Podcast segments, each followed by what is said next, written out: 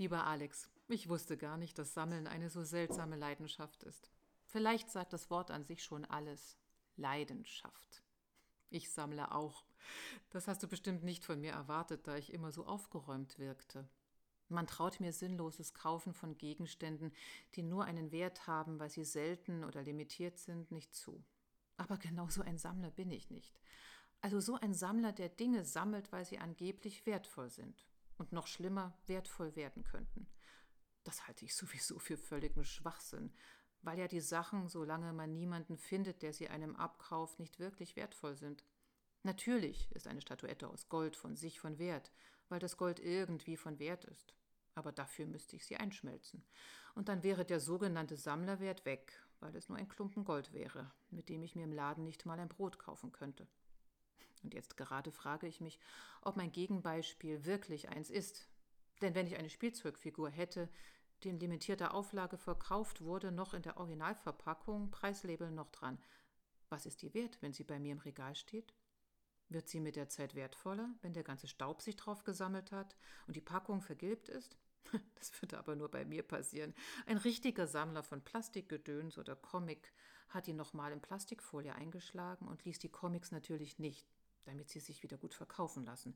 Und in Wirklichkeit kauft der ernsthafte Sammler noch mehr Comics oder Plastikfiguren oder sonstiges limitiertes Zeug oder Sonderausgaben wie bei CDs oder DVDs die kleinen Plastikscheiben, die in Plastikhüllen eingepackt sind. Meistens ist Musik drauf oder ein Film mit Bonusmaterial, was kein Mensch ansehen will.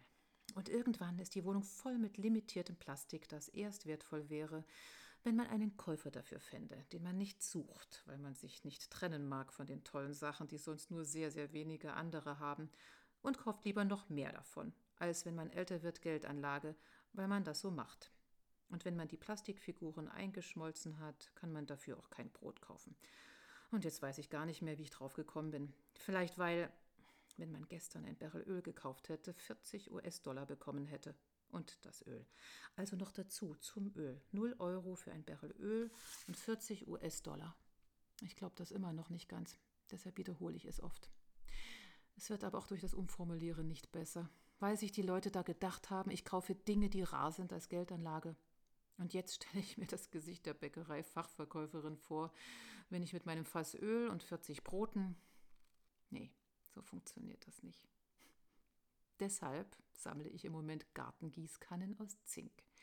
Ich werde sie mit Blümchen bepflanzen und meine Freude daran haben, sie in Reih und Glied im Garten aufzustellen.